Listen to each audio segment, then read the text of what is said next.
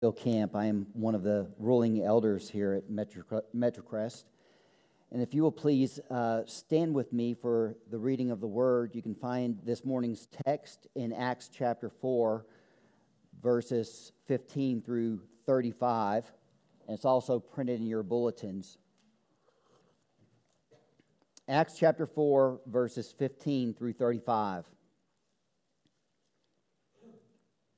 But when they had commanded them to leave the council, they conferred with one another, saying, What shall we do with these men?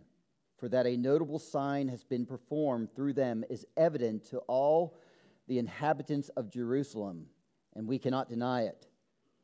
But in order that it may spread no further among the people, let us warn them to speak no more to anyone in his name.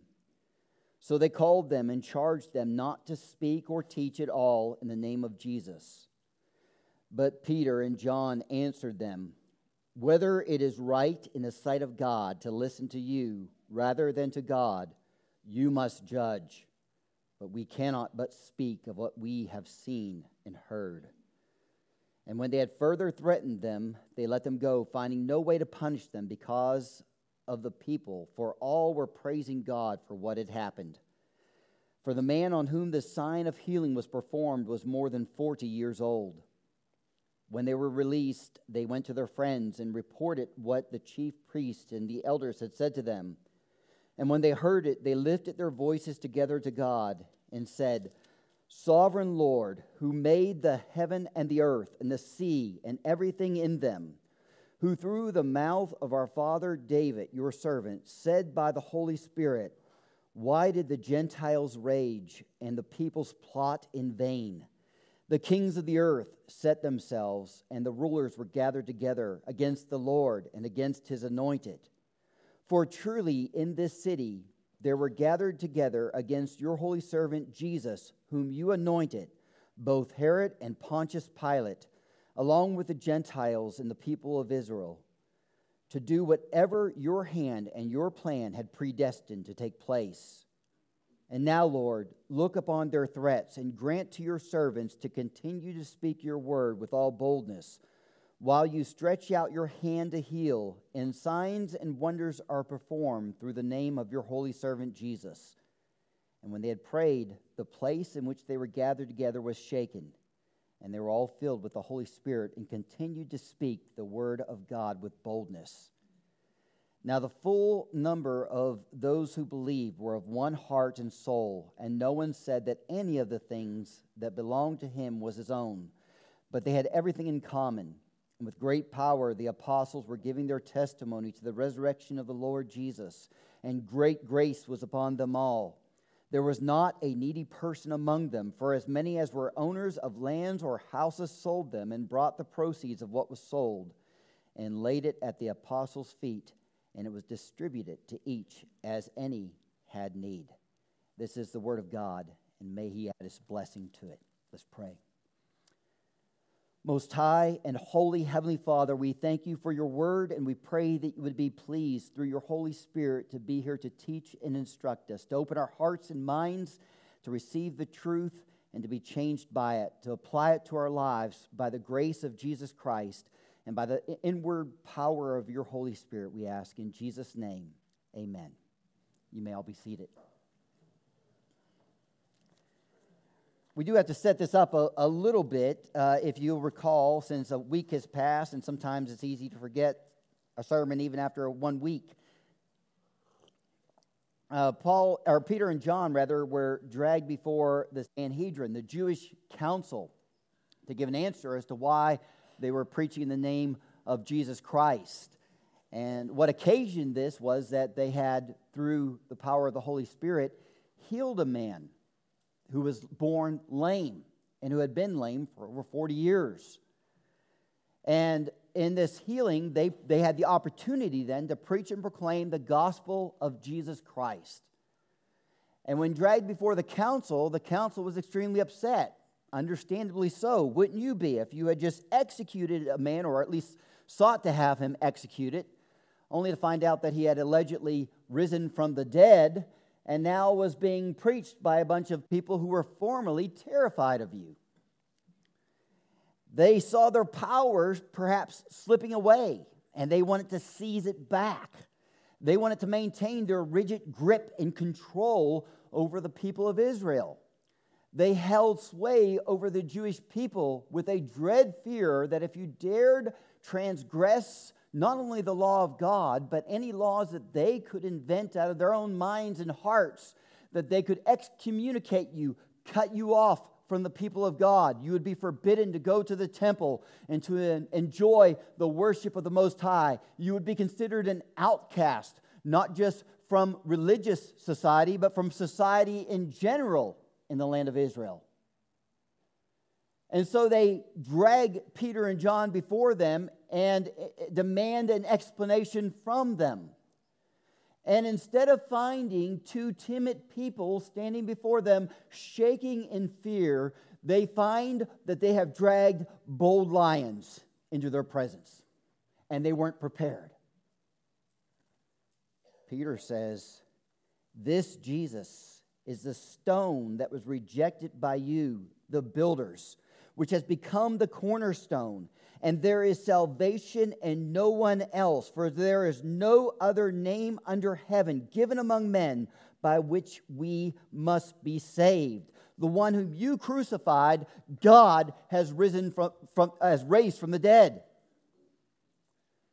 This is a powerful testimony and instead of cowering in fear, they stand strongly and courageously before them, empowered by the Holy Spirit.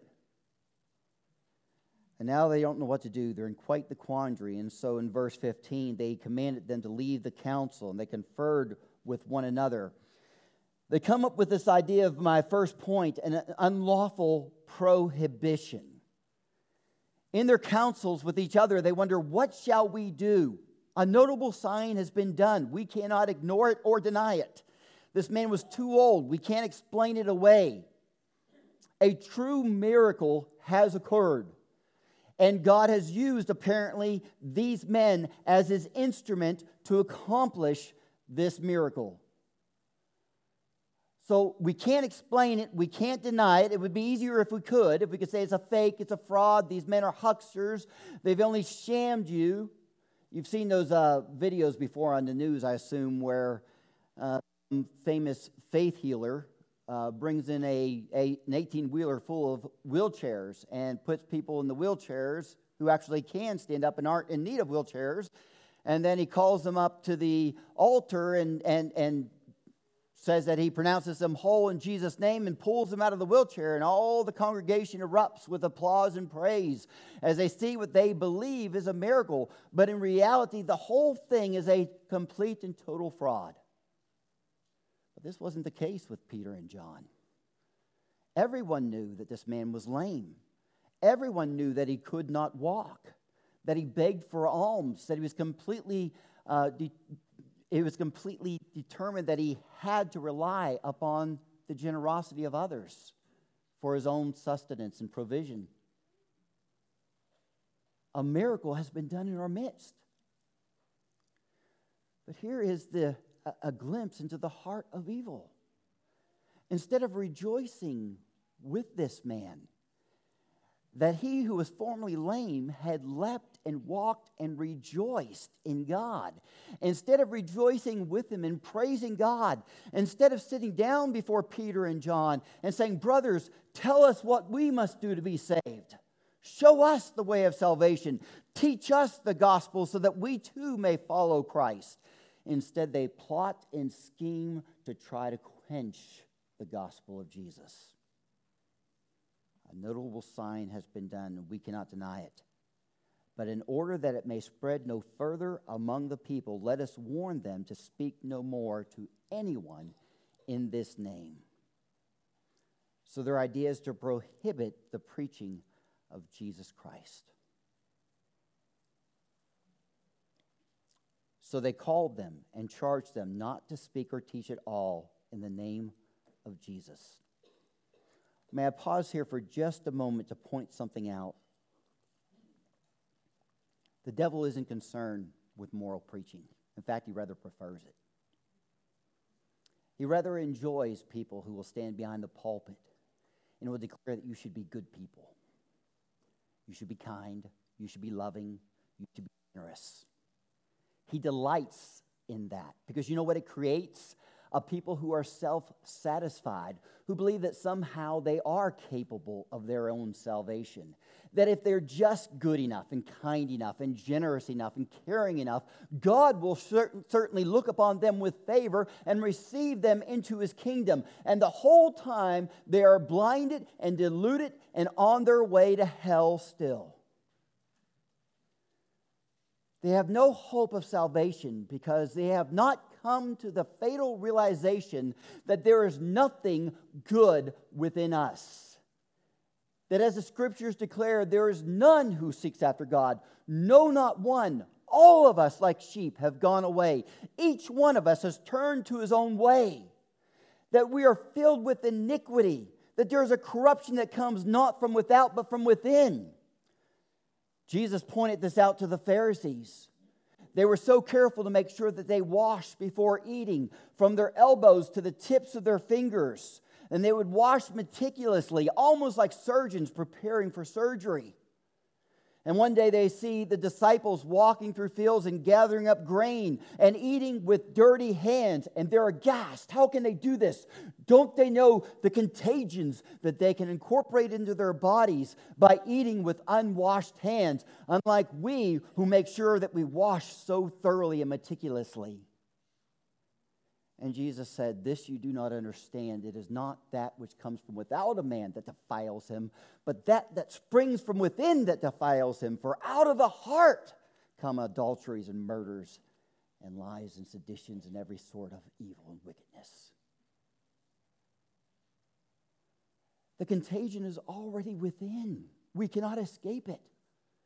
Any person who does a true inventory of himself or herself will have to come to the conclusion that we are miserable and wretched, that there is no hope of self salvation, that I can't do enough good. There isn't enough church attendance. There aren't enough prayers. There isn't enough way, money for me to give away. There isn't enough acts of kindness for me to do. I simply am not worthy to come before a holy God because I have sinned.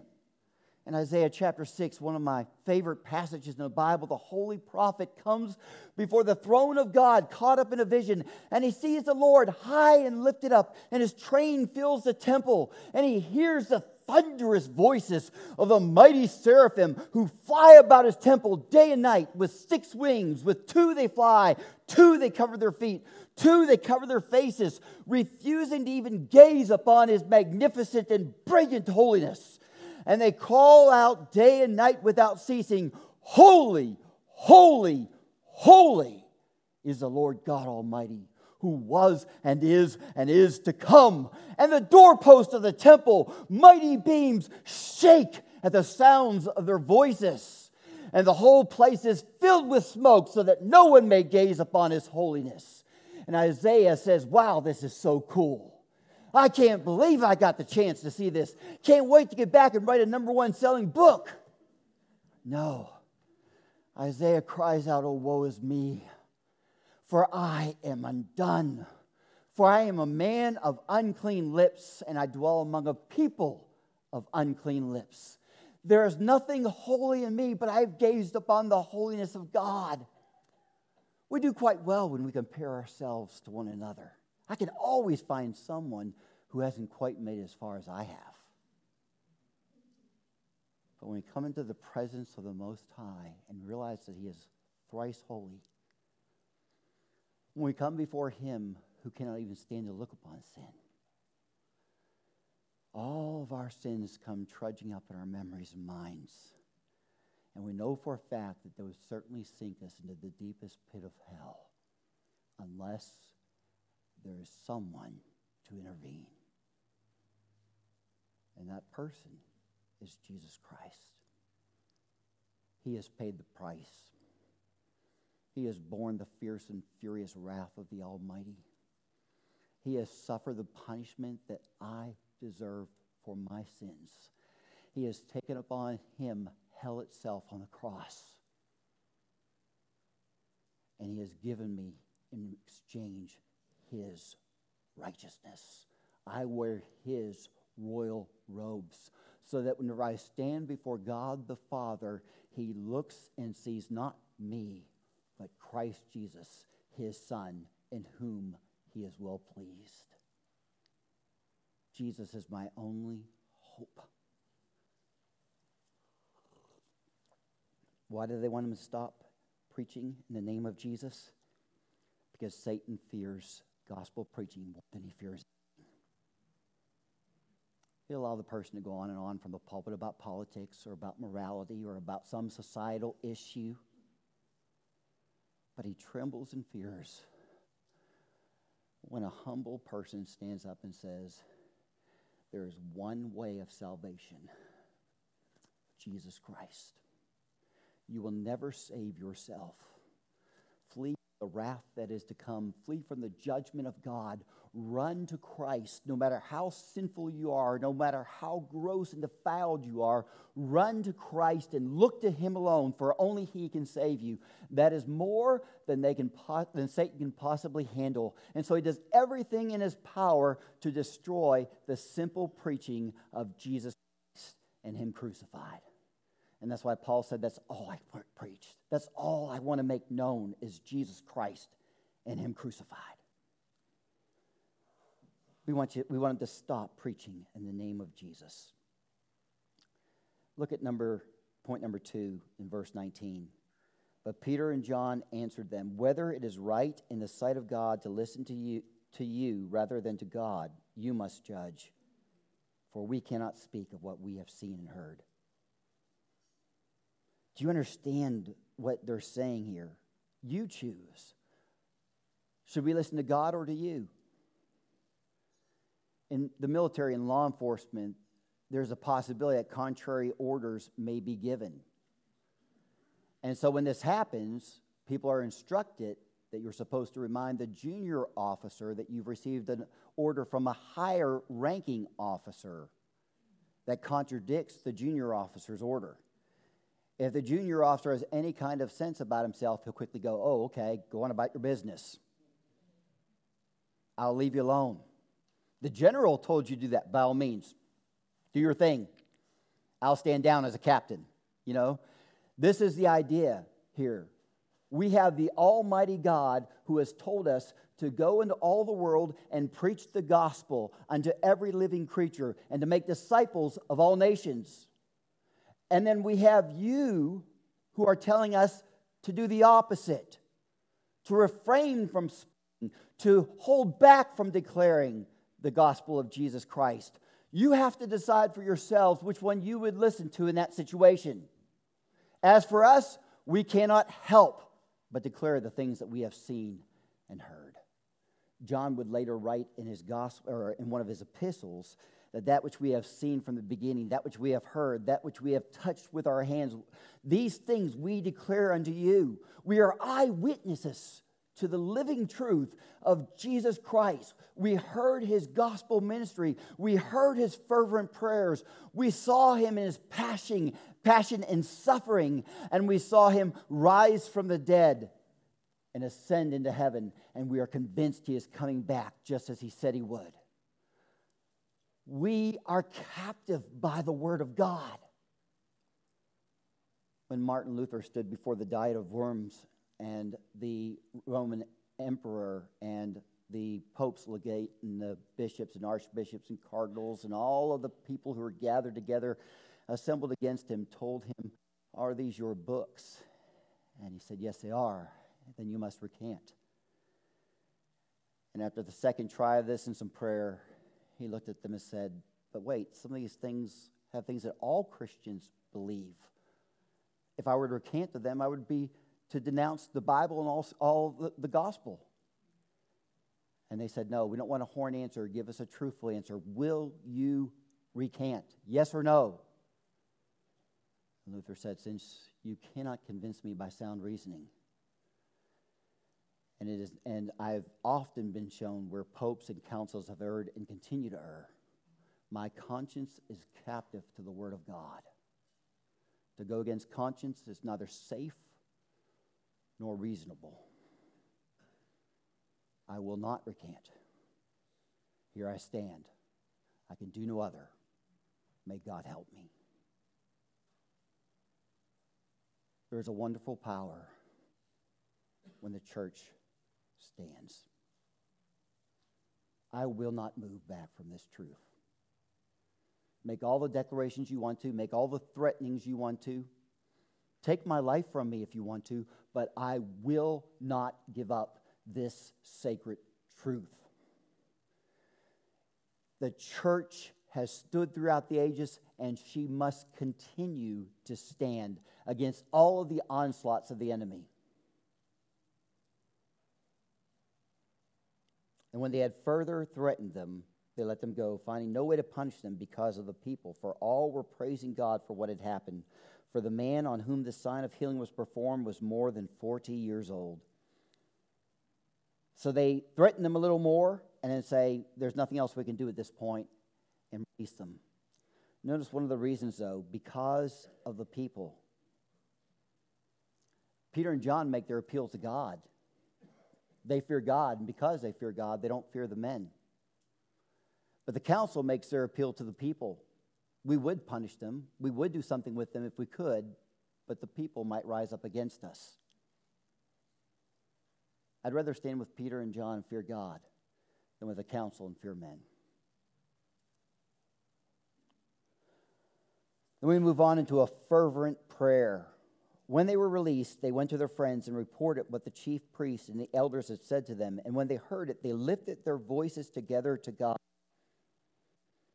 A.J. Gordon once said, You can do more pray after you have prayed, but you can di- never do more than pray until you have prayed. There is a power in prayer that we as a church often neglect.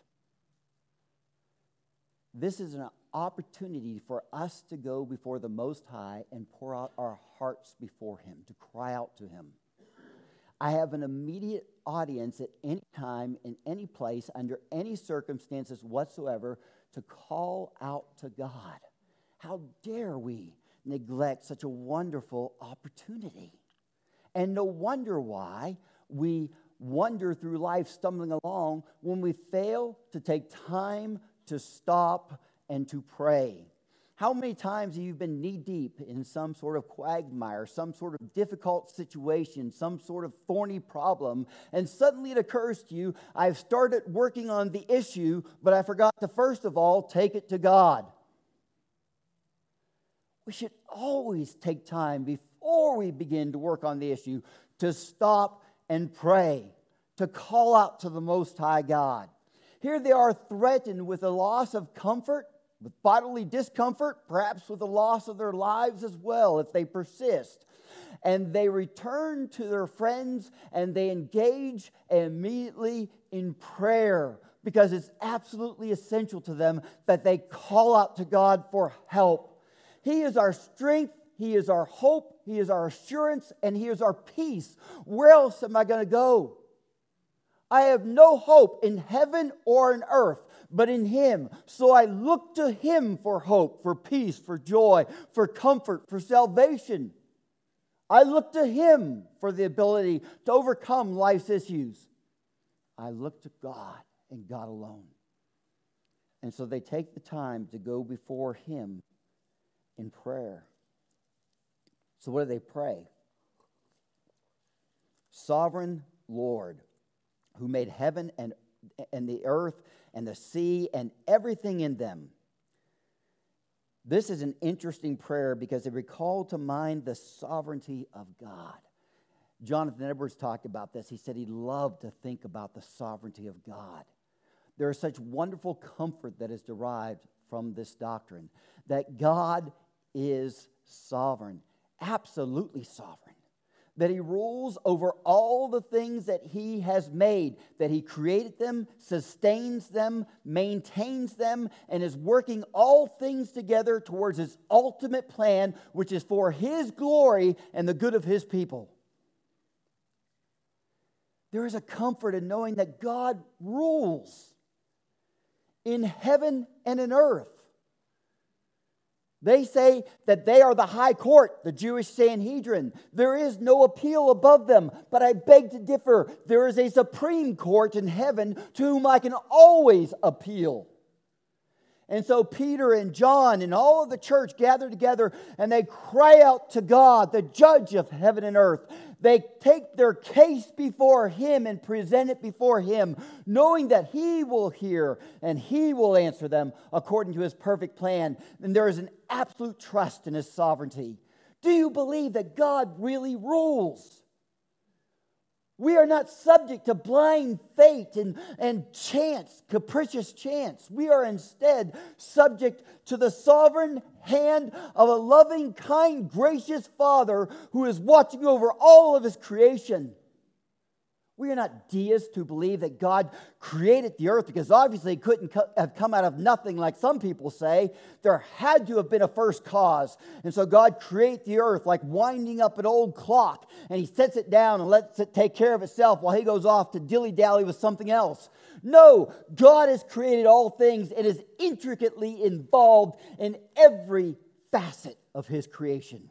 Jesus said, There's not a sparrow that falls from the heaven without your Father knowing about it every leaf that falls from a tree during autumn, every drop of rain that plummets from a cloud, every single thing in the universe is governed by God. Some people mistakenly think, well, he's too busy with all the big things. He, he can't really handle the little things, so I won't take those little things before him. But pray tell, what is big for the Almighty? He is all knowing, all wise, and all powerful.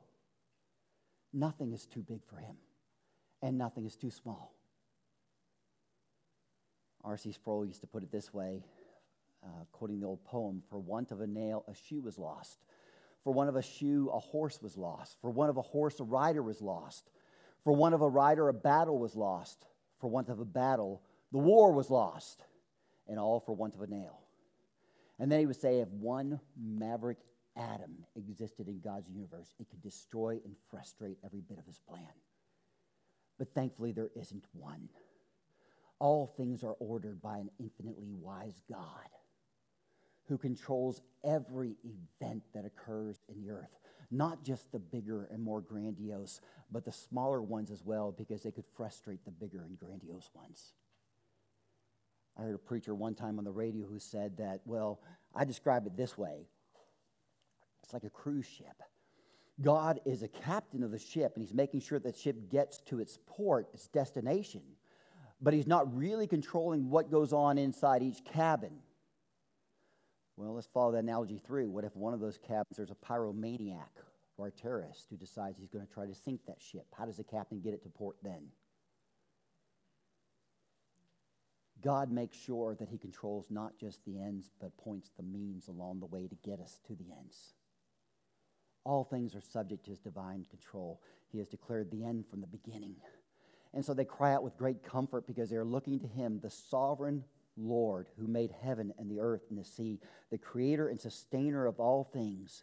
And then they quote his own word, the scriptures, who through the mouth of our father David, your servant, said by the Holy Spirit, Why did the Gentiles rage and the peoples plot in vain? The kings of the earth set themselves, and the rulers were gathered together against the Lord and against his anointed. This is from Psalm chapter 2. David, no doubt, was applying it to himself as he was thinking about nations that were raging against him. But David was also a prophet and was speaking prophetically of his son, of whom he was just the antitype. His son would be the supreme, or I'm sorry, he was the type. The son would be the antitype. His son would be the supreme ruler who would sit upon his throne and rule and reign from heaven over all things. For truly in this city they were gathered together, and this is the application of these verses now. They were gathered together against your holy servant Jesus, whom you anointed, both Herod and Pontius Pilate, along with the Gentiles and peoples of Israel, to do whatever your hand and your plan and your plan had predestinated to take place. So he says that they say that look, the Gentiles did gather together. Herod and Pontius Pilate, Pontius representing the the Romans and Herod, of course, the Jews. But there were others too in the city who had gathered together. There Roman soldiers who took them. There were people gathered there from throughout the nations because of Passover and so forth. They had gathered together against you and against your anointed, just as David had prophesied. But notice, even in this, to do whatever your hand and your plan had predestined to take place. This was what you had predetermined should happen. Jesus was not caught off guard.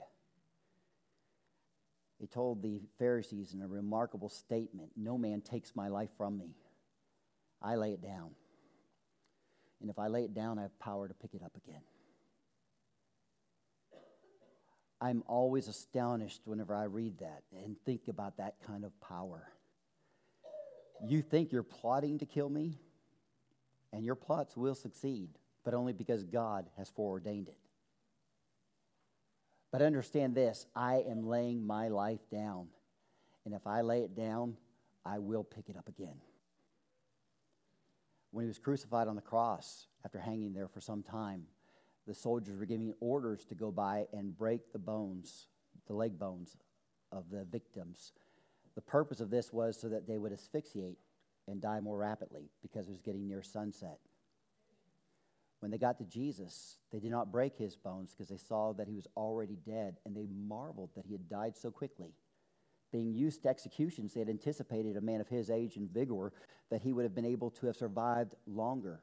But in truth, what were his final words? Father, in your hands I commit my spirit. It is finished. He laid down his life just as he predicted. This was determined. Now, that doesn't wipe out human responsibility, of course. They were still guilty of sin for the crimes that they had committed against Christ and against God.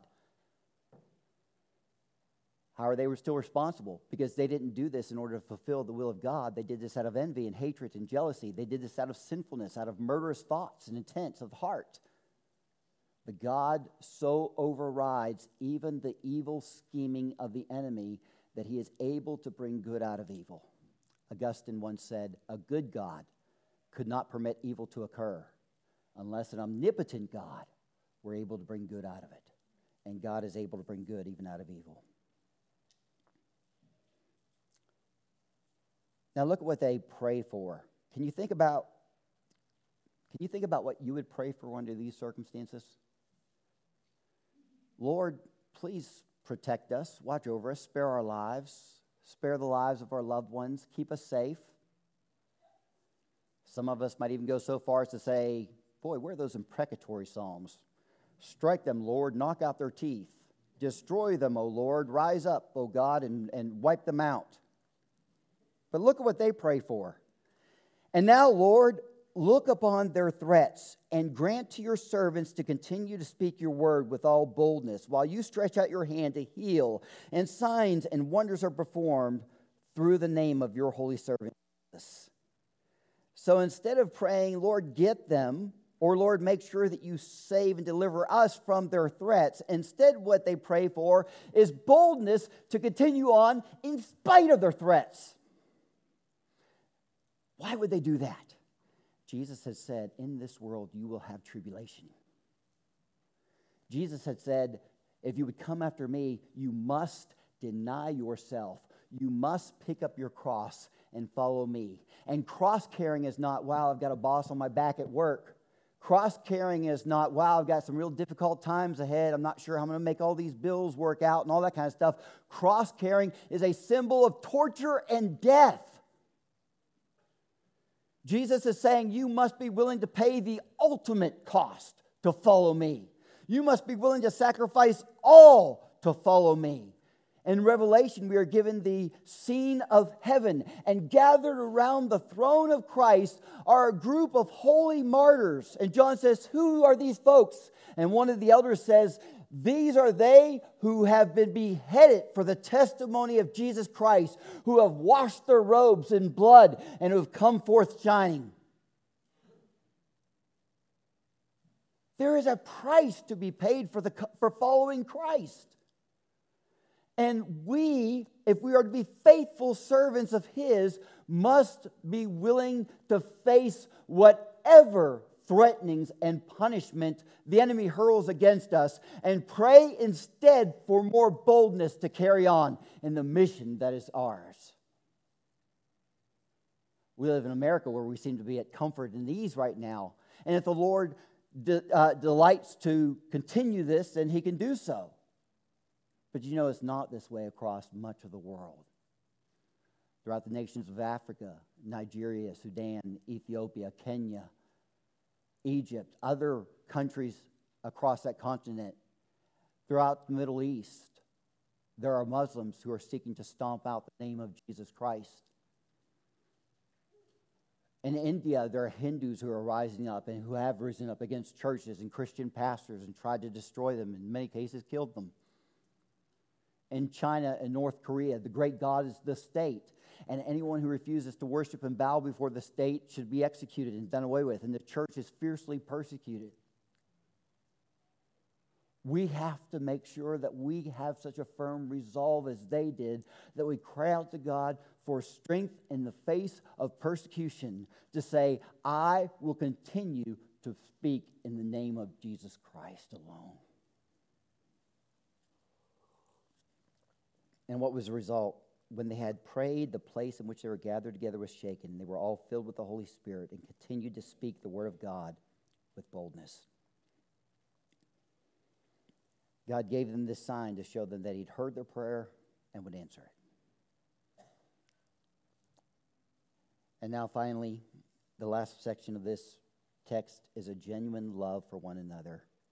Now, the full number of those who believe were of one heart and soul. And no one said that any of the things that belonged to him was his own, but they had everything in common. And with great power, the apostles were giving their testimony to the resurrection of the Lord Jesus and great grace was upon them all. There are three things that are mentioned in this portion of the text. First of all, that they had a, a unity, they were one heart and soul. Secondly, that they uh, displayed this unity through generosity and care for each other, through genuine love. And then, thirdly, that the apostles continued to preach and proclaim the resurrection of the Lord Jesus Christ. Oh, that God may help us to have such a unity, to be of one heart and one soul, to love each other with such care and compassion. As I said when I preached last time on, in chapter 2, uh, whenever this is mentioned that they uh, gave of their goods to others, uh, sometimes those who uh, hold to Marxist views will try to use this to twist and distort the scriptures. This is not Marxism. This is done freely and voluntarily. This is done from a motivation of love and compassion. And people willingly gave of their own goods to care for others. This is a work that cannot be mandated from the state, that cannot be ordered from any form of human government other than the government of our Lord and Savior Jesus Christ Himself, working through His Holy Spirit in the church. And this is one of the hallmarks of the Christian church. They fulfill the command of Jesus to love one another. There was not a needy person among them, for as many as were owners of lands or houses sold them and brought the proceeds of what was sold and laid it at the apostles' feet, and it was distributed to each as any had need. May God so mark us out that we may be proven that we are truly His children, His sons and daughters, that we have truly been changed by the gospel of Jesus Christ and by the inward dwelling of the Holy Spirit that we have great love and compassion for each other.